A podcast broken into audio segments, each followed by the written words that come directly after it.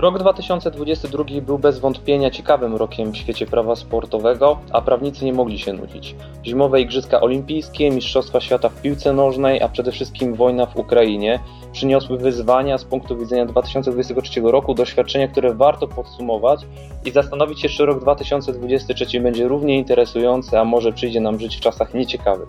Zapraszam Państwa na subiektywny przegląd tego, co za i przed nami w prawie sportowym oczami doktora Piotra Łebka.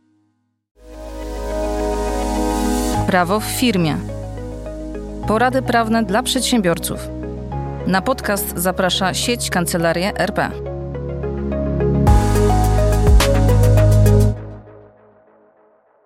Dwudzieste czwarte zimowe Igrzyska Olimpijskie w Pekinie były areną, na której zawodnicy rywalizowali w 15 zimowych dyscyplinach i 109 konkurencjach. W pamięci kibiców i prawników, w szczególności związanych z prawem antydopingowym, zapisała się afera młodej, rocznik 2006 rok, 15-letniej Kamiły Waliłewy, łyżwiarki figurowej, w moczu której akredytowana przez WADA sztokholmskie laboratorium wykryło obecność substancji nieokreślonej, tzw. Tak TMZ, czyli trimetadyzyny. TMZ poprawia wydolność organizmu i jest zabroniona zarówno w trakcie, jak i między zawodami. Krótka kartka z kalendarza w tej kwestii.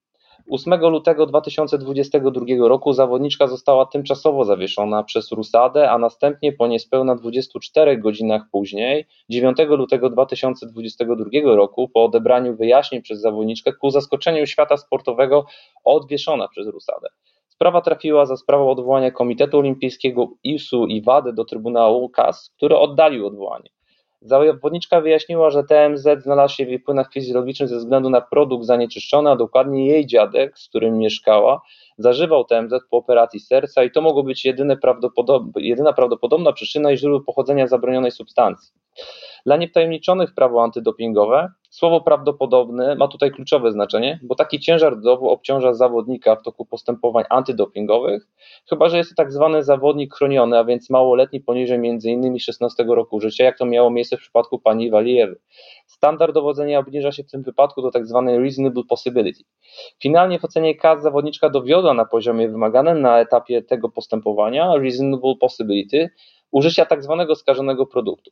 Wydany wyrok z dwóch powodów należy uznać za wydarzenie nie tylko roku 2022, ale i wyzwanie dla KAS w 2023. Po pierwsze, warto odnotować, że ekspert pani Walijewy, Eduardo Bezgulow, powołał się na polskie badania nad TMZ, m.in. oficera naukowego Polada dr Andrzeja Pokrywki i dyrektor polskiego akredytowanego przez WADA laboratorium w Warszawie, dr Doroty Kwiatkowskiej. Mamy więc w sprawie coś, co można nazwać wątkiem polskim, a dokładniej polskiej myśli naukowej, zresztą nie jedyny w świecie antydopingowym, bo pracownicy Polada oraz PLA są uznawani na skalę światową jako autorytety w prawie antydopingowym. Przywołane badania dotyczyły skutków określonej wielkości dawek i czasu zażycia TMZ dla wysokości stężenia TMZ w próbkach. Po drugie, KAS stanął przed problemem luki w przepisach nowego kodeksu WADA z 2021, który pomimo wprowadzenia dodatkowej ochrony dla małoletnich, w szczególności w zakresie sankcji, przemilczał skutki tej ochrony dla tymczasowego zawieszenia. KAS uznał, że tą lukę, tak zwane lejkuna, uzupełni na korzyść zawodniczki. Skoro zawodniczka mogła zostać ukarana karą nagany, to tymczasowe zawieszenie nie mogło iść dalej w skutkach niż finalna kara, bo w świetle Igrzysk Olimpijskich oznaczałoby to możliwość poniesienia przez nią nieodwracalnej szkody. Oczywiście sprawa budzi wiele wątpliwości, bo Rusada w styczniu 2023 roku uznała finalnie zawodniczkę za niewinną naruszenia przepisów antydopingowych. Pokłosiem sprawy jest podniesienie przez ISU wieku solistek na kolejne igrzyska do 17 roku życia i jak można zakładać i nowa sprawa w kas odwołania wad od decyzji Rusady. To nie jest jedyna sprawa antydopingowa, którą żył świat sportu w 2020 roku, bo zarówno ciekawe sprawy należy uznać sprawy Jakuba Krzywiny przed KAS, czy kenijskiego biegacza Marka Otieno przed Trybunałem Dyscyplinarnym World Athletics, a która jest swoistym czubkiem góry lodowej w Kenii, gdzie liczba ujawnianego dopingu przywodzą na myśl sprawy Radczynkowa. W 2022 roku podtrzymano również dyskwalifikację Sung Yang, a więc bohatera historii z młotkiem.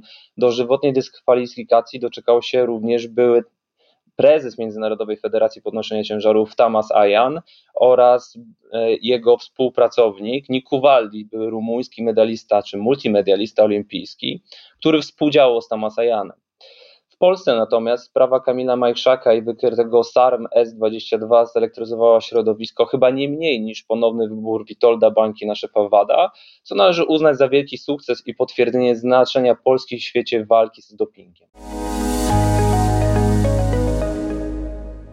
Oczywiście 2022 rok to również piłka nożna i Mistrzostwa Świata w piłce nożnej w Katarze i oddalenie przez KAS rosyjskiego wniosku o zabezpieczenie udziału Rosji w Mistrzostwach Świata. Sprawa o tyle głośna, że związana z wojną i napaścią Rosji na Ukrainę. Świat sportu wsparł Ukrainę. Należy bez wątpienia uznać to za wydarzenie roku 2022, choć w każdej beczce znajdziemy łyżkę dziegciu. FIFA nie przestaje zadziwać, a tak zwana sprawa FIFA Gate którą można również śledzić w dokumencie El President na platformie Prime Video, nie jest ostatnim aktem historii łapówkarstwa w sporcie, w szczególności mając na uwadze ostatnie wydarzenie w Parlamencie Europejskim. Świat arbitrażu sportowego przygląda się również sprawie C124 na 21 International Skating Union Trybunale Sprawiedliwości Unii Europejskiej, która po opinii Rzecznika Generalnego nie wydaje się odwracać do góry nogami klauzuli arbitrażowej w sporcie. Czy Rzecznik Generalny miał rację, że obligatoryjne klauzule arbitrażowe w sporcie nie naruszają prawa konkurencji? Poczekamy na rozstrzygnięcia, ale w Polsce temat o tyle równie aktualny, że przed Sądem Najwyższym toczy się podobna sprawie, sprawa o klauzule arbitrażowej w siatkówce.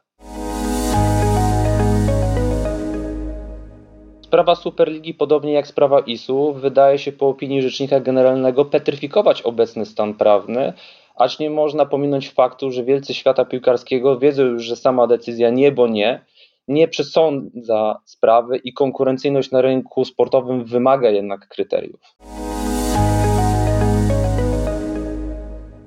Nie tylko dopingiem i piłką żył świat prawa sportowego w 2022 roku.